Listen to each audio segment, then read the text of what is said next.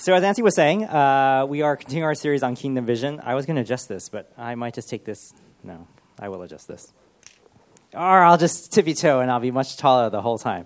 Um, we are continuing our series on Kingdom Vision, and uh, I'll give you a little bit of a recap, uh, kind of what's we've been talking about, what's kind of been happening. Um, the first week I spoke on Genesis, and we were thinking about what does it mean that God has uh, what does the kingdom of God look like? Um, in fact, what is God's vision for his kingdom?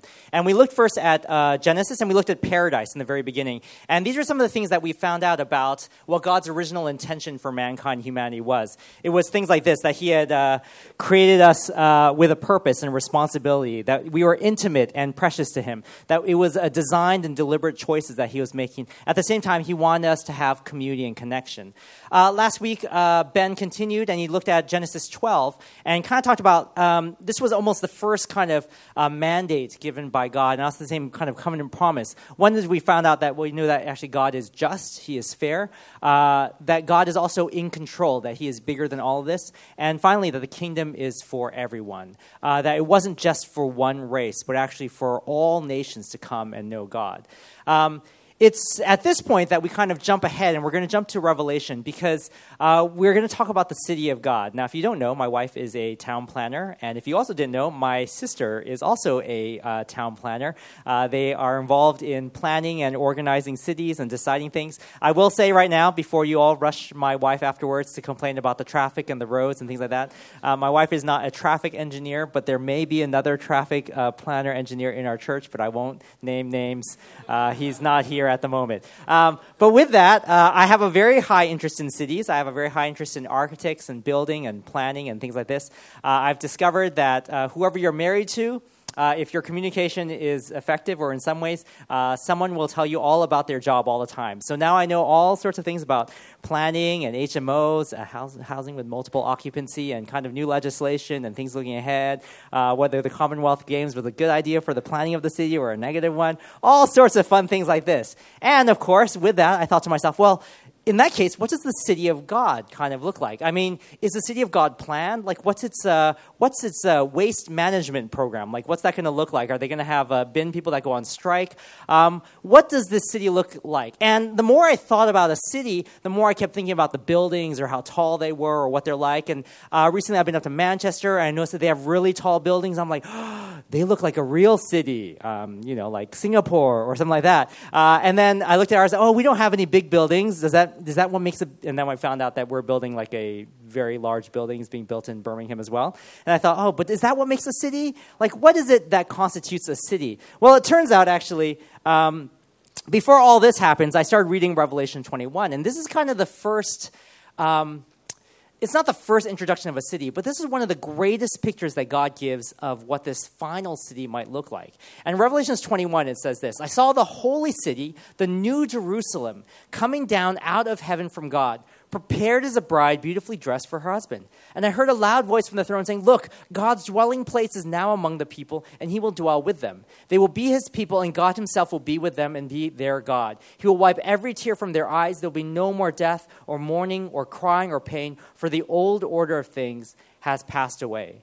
Now, there's a couple interesting things here that's kind of being talked about. One is that there's this beautiful holy city, but it's not just described as a city, it's described as a bride, which we normally don't think of unless you're married to your work and you're a planner. Then it really is the city that you're marrying. But in this case, what does this mean that there's this holy city that at the same time is beautiful as a bride? Um, we'll explore that a little bit later. But the beautiful thing about this is that in this city, in the city of God, there is this absolute closeness with God Himself, that He's dwelling with us. But the other thing is that there's no more um, heartache, or no more torment, or no more misery. There's no more death. There's no more shame. And, and, we read this verse a lot in times of funeral or in times of mourning when we realize it is so heartbreaking to lose someone, or it's so difficult to say goodbye or watch someone suffer. But here we have this beautiful picture that at the end of things, that God, in this closeness with us, means those times of mourning and grieving are over. But there's this time of great peace and of great hope and of great love.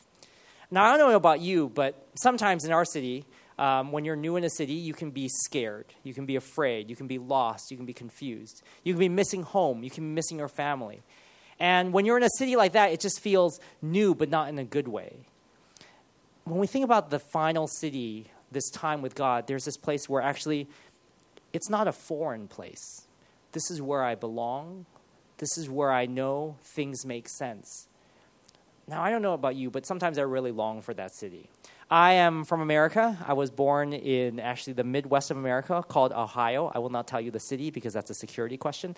Um, when I was uh, younger, when I was probably about five or six, my parents moved to Los Angeles, and we moved into the city called Monterey Park, uh, which then eventually became known as Xiao Taipei because so many Taiwanese people moved into the area. Um, and uh, I grew up in Los Angeles. Uh, I felt at home there only because that's where I grew up. That's the city I knew. But then I moved out here to the UK, and at first I lived in Loughborough, then I lived in Sheffield, and I lived in Cardiff for a little bit, and now I live in Birmingham. And at the same time, my parents are from Taiwan originally, so they're from Kaohsiung.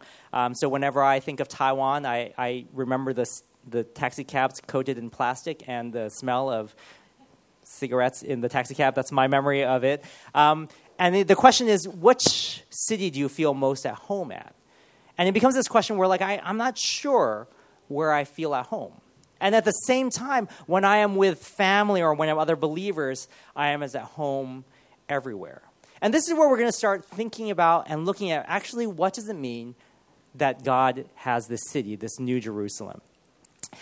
Believe it or not, uh, our first starting point is actually what's a city. Now, I always like to think of it as buildings, but actually, a city is actually really just a gathering of people.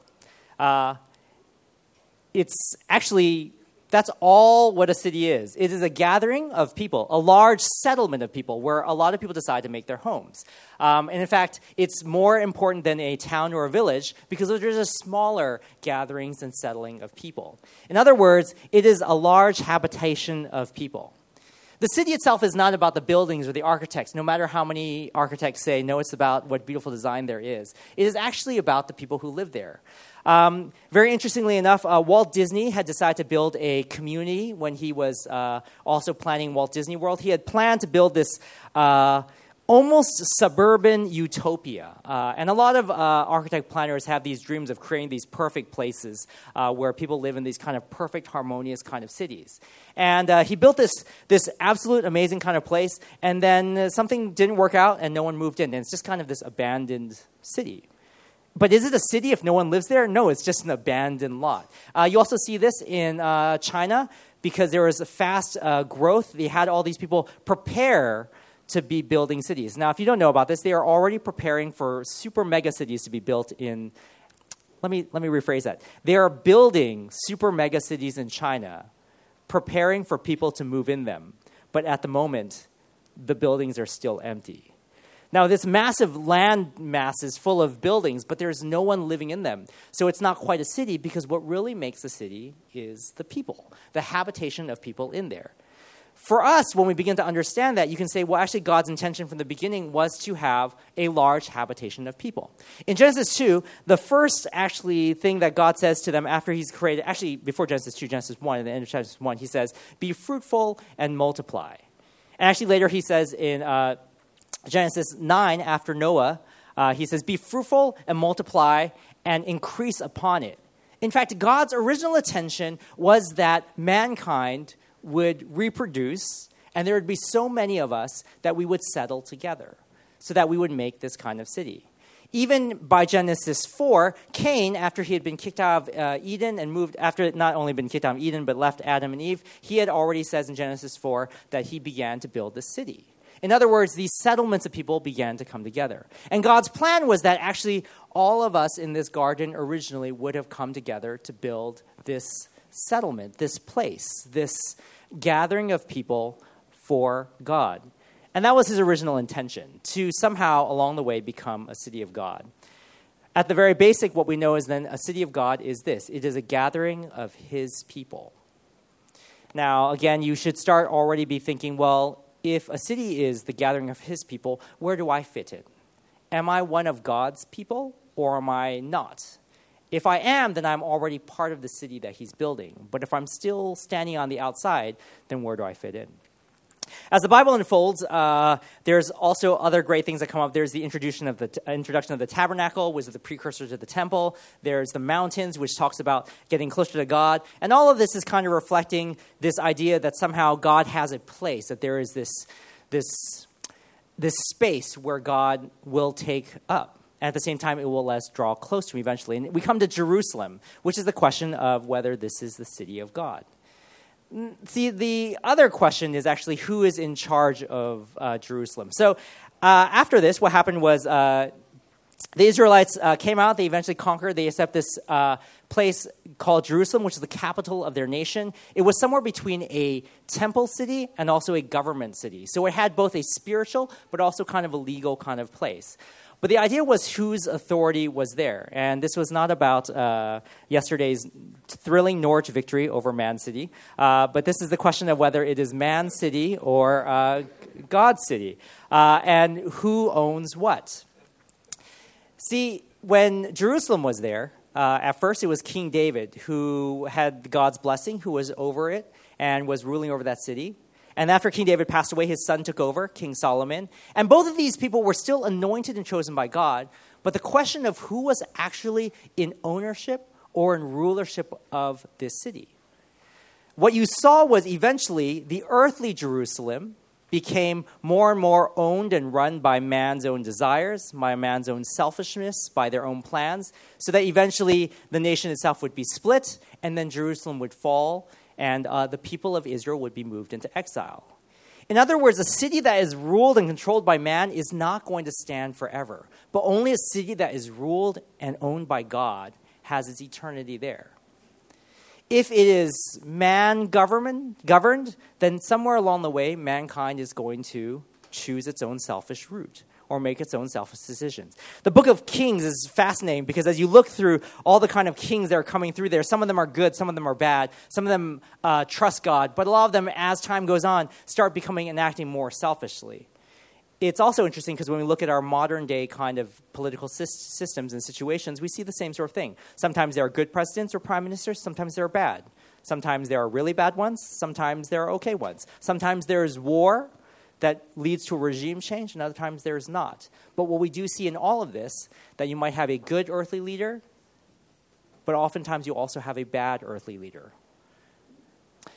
But when we think about what Jerusalem was supposed to be, or the city of God, is that it actually has to be defined because it is ruled by God.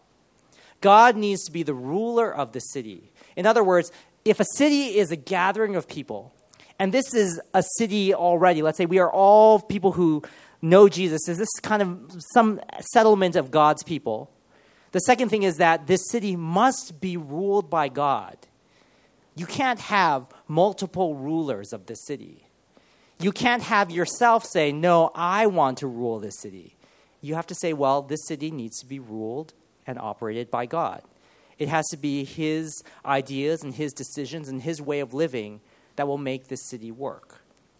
Otherwise, you can say, well, I'm just going to go on strike whenever I feel like it. I just don't want to show up. I don't want to do these things. I want to do my own thing. I want to split off and start my own city. And then you begin to get lost. And you begin to find out actually, I cannot be at war with the person who is in charge. The other thing that we see about God's city is that there is an eternal intention. So in Hebrews, which also talks about the city, it says, For he was looking forward, and he's talking about Abraham, for he was looking forward to the city with foundations, whose architect and builder is God. If they had been thinking of the country they had left, they would have had the opportunity to return. Instead, they were longing for a better country, a heavenly one. Therefore, God is not ashamed to be called their God, for he has prepared a city for them. Now, this is before Jerusalem, and this is uh, in Hebrews. They're talking about uh, remembering Abraham. And Abraham's promise to be made into this great nation, there's this thing where he's saying actually, Abraham knew that the city he was looking forward to wasn't one that he was going to live in. In fact, it wasn't even an earthly city, it was a heavenly city whose architect and builder is God. And it's interesting because he's saying, yeah, actually, because if he was thinking of an earthly city, he would have said, well, you know what? I'm going to go back home now. I'm going to build my city here. There's no reason why I can't build a city in this place. I want to go back to that place. But he said, actually, and he knew that my home and my actual place where I belong is somewhere else. It is in a place where the architect and builder is God. Now, if you think of architects and builders, what's the normal thing you think of if you've ever had a building? I, I like to think of architects and builders are the architect is the one who designs it, and the builder one is the one who does all the work to actually make it happen. Um, so I think the joke is uh, Frank Gehry will. Uh, crumple up some paper, throw it onto the side, and then tell the engineers, now you make this out of titanium. And then they just have to try to make it. And the engineers, that's impossible. And then they'll make something like the Guggenheim in Bilbao and stuff like that. Um, but what we understand here is actually, we're saying actually God Himself, He is the architect and the builder. He is the one who designs the city, and He's also the one who builds it. Well, what does that mean? Is He building buildings or is He building elements of a city? If we know that the city is actually the habitation of people, and God Himself is the architect and the builder, what He is building are people, individuals, you and me. We are that city. It's why Jesus is the living stone. You understand? These are all the things that he's building. He's not building buildings, he's not architecting buildings. He's architecting a plan for us and building us to be the citizens of his heavenly kingdom, to be his living city of God. Now, if this is true, you have to say, okay, well, God, then I will let you architect me and I will let you build me. Otherwise, I'm going to be the kind of stone or the kind of element in the city that is not functioning, not working well, self reliant, that's actually discovering that you are not able to make this city grow. It says, in further on in Hebrews 12, says, uh, but you have come to Mount Zion, to the city of the living God, the heavenly Jerusalem. You have come to thousands upon thousands of angels in joyful assembly, to the church of the firstborn, whose names are written in heaven. You have come to God, the judge of all, to the spirits of the righteous made perfect, to Jesus, the mediator of a new covenant, and to the sprinkled blood that speaks a better word than the blood of Abel. So when he's talking about Mount Zion, he's talking about the living of the, the city of God. He's not talking about buildings at all. He's talking about the people and the relationships that exist there that have been built and designed by God Himself.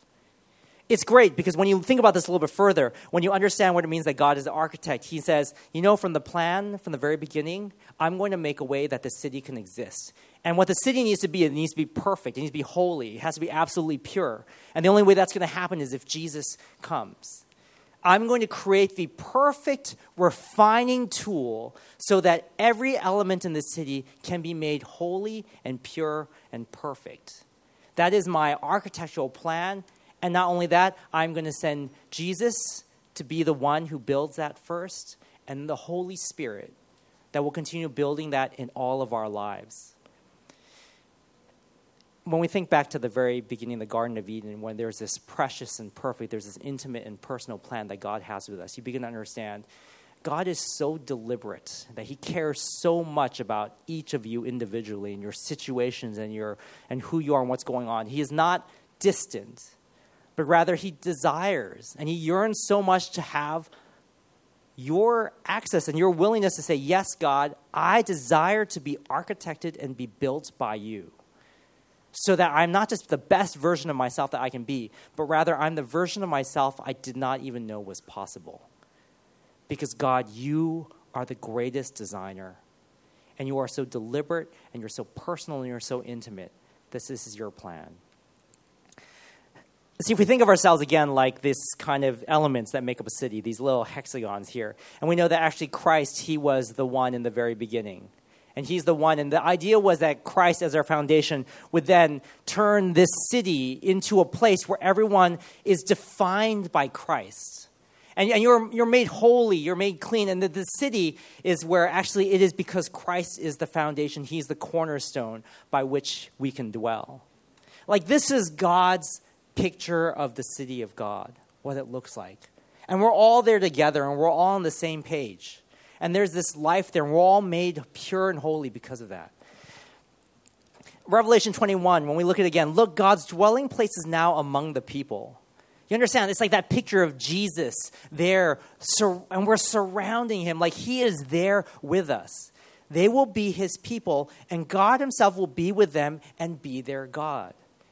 When you read this again, you understand that that's the city. That is us. We are that city. He will wipe every tear from their eyes. There will be no more death, or mourning, or crying, or pain, for the old order of things has passed away. He who was seated on the throne said, I am making everything new. Then he said, Write this down, for these words are trustworthy and true. It's this beautiful picture that actually, you know, the guilt and the shame you have of doing something wrong, you know, God has washed that away. When you're standing before the pure and holy God Almighty and you say, You know what? In my life, I have all these regrets the way I treated these people, or the way I dealt with my family, or the way I worked in school. God still says, I still love you, I forgive you, and I welcome you to be in my city. For the times of hurt that you have experienced, whether it is uh, caused by someone else that you know and love or someone who is distant, God still forgives and wipes those tears away. For the times of loss and of mourning that you've had, God brings clarity and love into those places. The passage in Revelation 21 goes on, and it says, He said to me, It is done. I am the Alpha and the Omega, the beginning and the end. To the thirsty, I will give water without cost from the spring of the water of life. Those who are victorious will inherit all of this, and I will be their God, and they will be my children. But the cowardly, the unbelieving, the vile, the murderers, the sexually immoral, those who practice magic arts, the idolaters, and all liars, they will be consigned to the fiery lake of burning sulfur. This is the second death. Now, this is important to read, and this is the stuff sometimes we don't like reading about because it's saying, like, well, there's going to be these people who are who are not just sinners, but they're people who hate God, who are waging war against Him. Those are going to be out of the city. Why, is, why do we have to read this?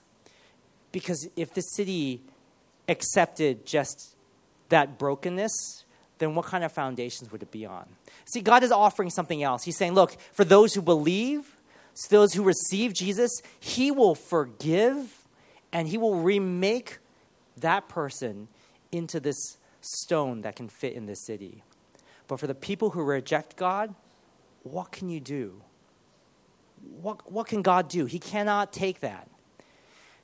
Imagine you are this piece of uh, metal and there's impurities in you. And the manufacturing firm says, you know what, we can only use the most pure kind of aluminium, otherwise, we can't uh, use it for our products, our new products, or the, or the most refined kind of glass. Let's say it's that. And you come to this thing and it looks, like, oh, it's, um, it's got all these impurities in it. Your options here at this point is, well, we can take it, we can burn it and make it pure again and refine it further, or we can throw it out. Now, if it was up to this piece of aluminium, maybe they would say, you know what, I, I like having these infirmities in me. I think it's cool. I'm quite happy. You know, I do not want to be burned and refined. I would like to stay as my own kind of uh, broken piece of aluminium. And if you don't like me, that's your problem because I can be whoever I want to be. And uh, this person's like, well, you can. That is fine. You may go in that direction, but we can no longer use you, and you will have to sit there in the pile of all the other rubbish. That is your. You can go ahead and do that. I don't think it's a great option in your life. Like, you just don't care enough about me, so I'm going to go and sit here with everyone else, and, and that's on you. Where the person's like, well, really? Because I am offering you the opportunity to be completely honed and refined so that not only are you able to be used, but rather the best of you can be created into something new and wonderful that brings God glory. See, what God is trying to tell us look, if we are His citizens, if we are choosing to be part of the city of God, if we have known His love, then we have to say, you know what, God? I do not want to live in sin any longer. I don't want to keep doing those same things. God, I need to change. And you start by saying, God, not, not only do I need to change, God, I need you to change me. I need you to refine me. I need you to burn away those impurities so that I am a greater citizen of heaven. That I know even greater, more and more what it means to know that I am a citizen built on Jesus.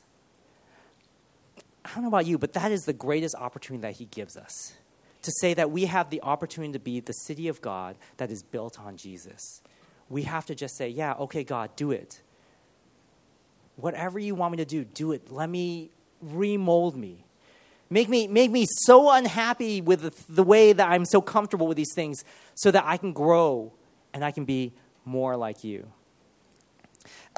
I want to highlight this a little bit more. So, in, in the, as Revelation 21 goes on, and we have to understand how important holiness is to God. Uh, Revelation 21 goes on and, and talks about, uh, just before this, talks a lot about uh, the, the jewels that it's made of and how beautiful uh, the city is. And it says, The angel who talked with me had a measure uh, measuring rod of gold uh, to measure the city, because you know all architects and planners always have their architects rule out. And let me measure this for you and tell you how it is.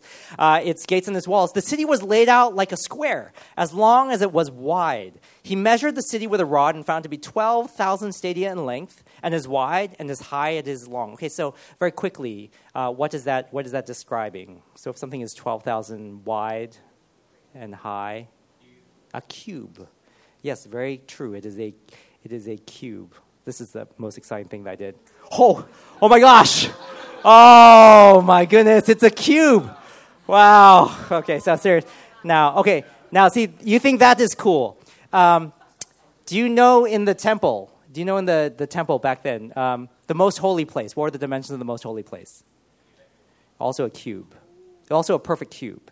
And the tabernacle, also a perfect cube. In other words, from the very beginning, God is laying out this idea. Look, this, this idea that there's this perfect space. This, um, I, I, don't know why I chose a cube. Probably because it was easier than trying to make a sphere. Whatever. But um, you know, he has this perfect cube. He can say, look, everything here is measured perfectly. And in this place is the most holy place where only God himself can dwell and be. And so when we get to the finally to the city of heaven, you know, when we get down to the city of God, he's saying that most holy place, that is where you are. That is where God dwells with you now. So this beautiful picture becomes, you know, the tabernacle was a small cube, the temple was a bigger cube, the city of God is this massive cube. And God is saying, this whole time, God Himself can be in the center of that space. But now you, you dwell here with me. He's not saying it's an actual cube that we're going to live all inside this cube, that somehow the, the earth is going to be a cube shape. What he is saying is that that most holy place, that is where you and I will be allowed to be but also then highlights that while we are here on earth, this holiness is something we have to yearn for. Our church has been growing in size, but that doesn't mean anything if we don't grow in depth. We need to, as Christians, grow deeper and love Him more and desire Him more and walk in holiness more. We cannot settle for just being second or third or fourth or fifth class citizens in the city that God has created because He has desired for us to be in this most holy place as first class citizens with Him. In Revelation 21, it goes on and says, I did not see a temple in the city because the Lord God Almighty and the Lamb are its temple. The city does not need the sun or the moon to shine on it, for the glory of God gives it light, and the Lamb is its lamp. The nations will walk by its light, and the kings of the earth will bring their splendor into it. On, the, on, no, on no day will its gates ever be shut, for there will be no night there. The glory and honor of the nations will be brought into it. Nothing impure will ever enter it, nor will anyone who does what is shameful or deceitful, but only those whose names are written in the Lamb's book of life. It's this perfect picture of, you know, when it's talking about the gates will never be shut because there's no night, it's saying you don't ever have to be afraid. You don't have to lock your doors at night because somehow someone's going to come in and steal your stuff. It is the perfect place of safety and of peace and of belonging and of hope and of, and of the love of God.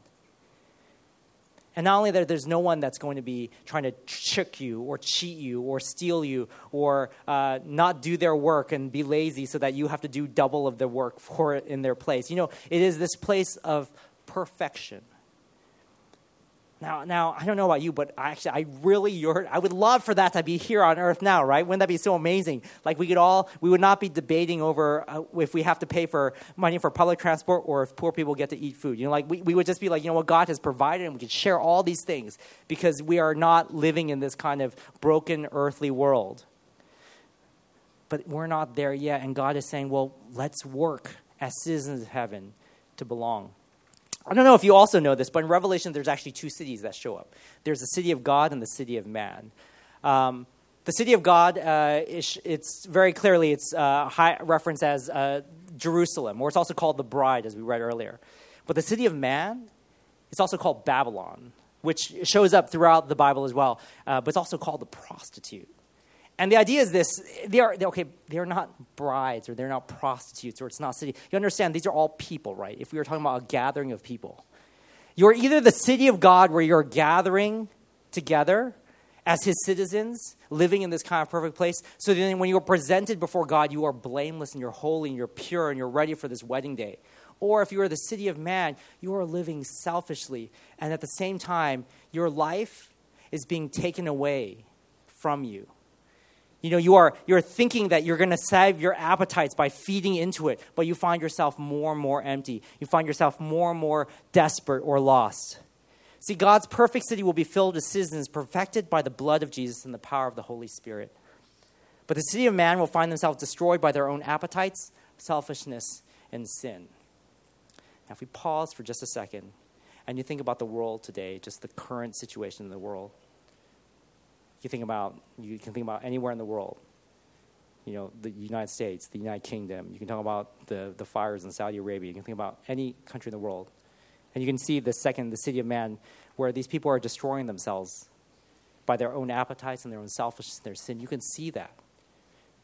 It's like they don't even realize that somehow in when they talk about prostituting yourself out, what you're saying is, I'm exchanging parts of my own soul for this thing that I think will satisfy me but without realizing that it's costing me something else. It is, it is waging war not just against my soul, but is destroying the physical world around me, but even my health, all these different elements. It's like me and Doritos. Like, I know if I eat more Doritos, it's going to be bad for me. But I, the city of man, will be like, well, my appetites call for it, and they're only one pound for this giant bag. I have to eat them all now because I'm an idiot. Whereas, you know, the city of God, your God would really be like, really, Bert? You know, seriously. That's how you want to spend your one pound? You should just give that to a homeless person. That would be better than what you're going to do to yourself now. And you'll be like, I can't hear you. I'm too busy bringing this up at the register. You know, there's, there's this picture of this real kind of brokenness of what God desires for us, right? He really, he, this is how, the kind of city that we're living in, where we're kind of filled with this darkness, and that's not what He intends. But, but God's His plan was actually that somehow we would be actually all with our different nations and our different kind of backgrounds and our cultures, but all centered around Christ. We have this life. See, uh, from this book that I've been reading, The City of God and the Goal of Creation, true love will only be found in God's presence. What the prostitute offers is fleeting, deceitful shadow of the real thing you, under, you understand, like, it's not just talking about true love, like from Shrek or from Frozen or whatever. Like, it's, it's talking about the love that is, that is deepest in your heart, in your life, that you need. The kind of love that says, you know what, I, I am not needing anything. I'm not yearning for anything because I have absolute peace and identity and clarity. In fact, I know my purpose and my direction is going to be clear and found in you, God. So I, I trust wholly in you if we look back at this picture, if this is a city of God and this is a city of man, this is what we kind of hope for. But the reality is, this is kind of how we live. We are these kind of individuals in this city of Babylon. Like, we're not in heaven yet, and, and we don't want everyone to die right now so we can go to heaven. Actually, God has said, while you are here on earth, you have this responsibility to be lights in this darkness, to, to share this. And, and the idea is that we are spreading this city of God to the people around us, right? The question that we have to and uh, leave with, think about is: you know, Will you live as citizens of this world's godless Babylon, or as citizens of God's future New Jerusalem? I, am not saying it's easy. In fact, it's, it's very, it feels very hard at times to make the right decision because it feels like, oh, I don't want to. I feel like I'm giving up so much. Uh, what's funny though is actually when you when you turn and you say, actually, God, but there's no other city I would rather be in than the one where you are God. Then it changes your perspective, changes your focus. It means like that is who I am. And my identity is so closely tied to that, I don't think I could be anyone else.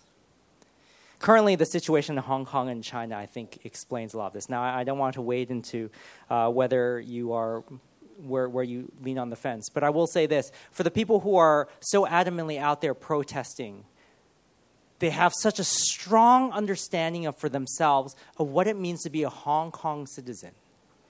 And it seems like fine from the outside. Ethnically, you're all the same. I can't tell. You all have black here. You could be Korean and Japanese, you know, whatever. They all look the same, right? But actually, they know for themselves I am not from China. I am Hong Kong. Like that identity is so strong in them that they will come out in million, two million people protests to speak out against that. On the other side, the other side might be like, well, I don't understand what the big deal is. You know, it could be better for you just to come on the side. It's like, you don't understand. My identity is so clearly drawn, I cannot go to that side. You know, for us as Christians, we have to have that same kind of like, like almost disbelief that you would choose anything other than Christ. Like if, if, your, if your spiritual life, if your depth is not there, then you know that your walk with God is shallow. And, and what we're trying to say this year, Kingdom Vision, is no, God, I want to go deeper. I want to be at that point where I'm like, yeah, I, you know what? I could not imagine anything different. I am defined by you through and through. And so I, I have to stand for you. I have to speak for you because I am your city. I belong to you. I am the city of God, where you are my king and you are my ruler the three things I want to leave you with, if this is something that you really are, are reflecting your heart, this is where I want to be. The first is you have to yearn for deeper sanctification. What that means is you have to say, God, actually, I want to be more holy. I have a feeling I'm not that holy, but God, I really want to be holy. I really, really want to know what your holiness is. And I want to stop doing the things I've been doing because I want to change. Now, it doesn't have to just be in terms of, it could be your thinking, your mindset, your attitude whether you're acting out of selfishness or of pride or of insecurity or fears or failures. You're saying, actually, God, I want to put all that aside so I can be more and more sanctified by you. I want to have your perspective and your mindset. Secondly, is you have to activate your heavenly citizenship and live differently. By activate, you have to really say, you know what, I am a citizen of heaven. And I'm choosing to live differently here and now in every space. And that doesn't mean protesting out on the streets against certain laws. What it means is actually you have to be stronger in your love, in your grace, in your patience, in your willingness to speak out against injustice. But at the same time, act. You can't just talk. You have to say, well, I got to act out. What, what drives me crazy uh, across America is you can have all these people who are say, well, I'm really anti-abortion because it's killing baby, and then they cut all the funding for anything like adoption or for education or for trying to uh, planning. You want to say you're, you're anti-abortion, but you want to kill every other funding that helps anyone have a baby? What, this doesn't make any sense. You have to also act on what is true and what is right by giving of your own life and giving of your own energy and time to spend, to give, to love the people around you, to be alive in that way. It's that third one then proclaim the victory of Christ for the growth of the city. We are already victorious in Him, we are already winners. You have to live in that kind of victory and say, you know what, God, you are the victorious one. This city of heaven, I already live there. I just have to take hold of that and realize it and walk in that way. Don't let me sit on the outside of the gates any longer, but let me see that this is where I belong. If you are new to Christianity, if you're just coming here and you're exploring, you're thinking about this is great. I think this is your first place to start. You have to start saying, okay, God, I'm starting to learn about who you are. If you've never done this before, you just start by praying. And this is how you pray. You just say, Dear God, Jesus, I, I, I've heard about you. I believe that you're real, but I, I need to know you more. I want to know what it means to be a citizen of heaven. Teach me, show me. For those of us who have been Christians for a while, you have to you you have to wake up. You have to go deeper. You cannot just sit and just say like, "Oh, I'm just going to coast through life." He didn't raise you up to be a citizen of heaven so you can be on the dole. You know, he understand. He he raised you up to be a citizen of heaven so you can live for him, to be alive, to, to pursue righteousness our church, I don't, I don't care if we get any bigger, but we definitely have to go deeper. We have to really let our spiritual lives grow deeper. Otherwise, we're going to be lost when the storms come. Let's really start yearning for deeper sanctification. Really saying, actually, God, I, I need to activate my Christian citizenship and I need to live differently. And I want to really proclaim your victory over the lies in my own life, but also to the world around me. Shall we pray? Lord Jesus, you know your your victory on the cross is was tremendous. I mean, there is nothing that compares to you. And, and by doing so, you opened up this way for us to be your citizens. Like you washed us pure and holy, and you bring us into this most holy place where we can dwell. And, and yet, we, um, we take it so much for granted. Like you are infinite light and infinite energy, infinite power, and, and we just stand on the sides and, and complain about who knows what. But God, so will you forgive us? you know, with this kingdom vision, will you really let us see what it looks like, Lord? Will you really move us forward as your believers in this? Because time on earth here is short. So let's live fully for you. We look to you. In Jesus' name we pray. Amen. As a response for today's sermon, um, we are going to come to a time of communion. And communion is this amazing thing. So you can imagine in the city, one of the meals that we would eat as citizens of heaven is communion. Um, maybe not the same kind of bread or the same kind of wine, but there's this thing where, you know what? We are members of the city because of this. You know what it's like? It's like National Day, or it's like Remembrance Day, or it's like the 4th of July, Independence Day in the States. It's a Singaporean holiday, anyways. So you're remembering when your nation came to being when we became as Christians, this happened because of Jesus. And when you take this, it's on one hand, it's remembering what Christ has done for us. On the second part, it's um, celebrating. You know, it's celebrating the victory that we have because of this. So when you take the bread and you take the cup today, you know, when you, when you take it, say, you know what, actually, God, I belong to you. This marks me as your own. I leave here today knowing that I am alive in you. I'm not I'm not the same. I cannot go back to that old way of life. And I believe in your victory over all things, Jesus. Before we come to that, as we just have a bit of time, just come before the Lord. If there's things you know and you need to confess in your own heart, if you know you've not been on track with Him, then put that as feet and say, God, you know, I, I'm, I'm fully in on the citizen of heaven thing. I confess to you now. Will you forgive me? So let's just be still before Him.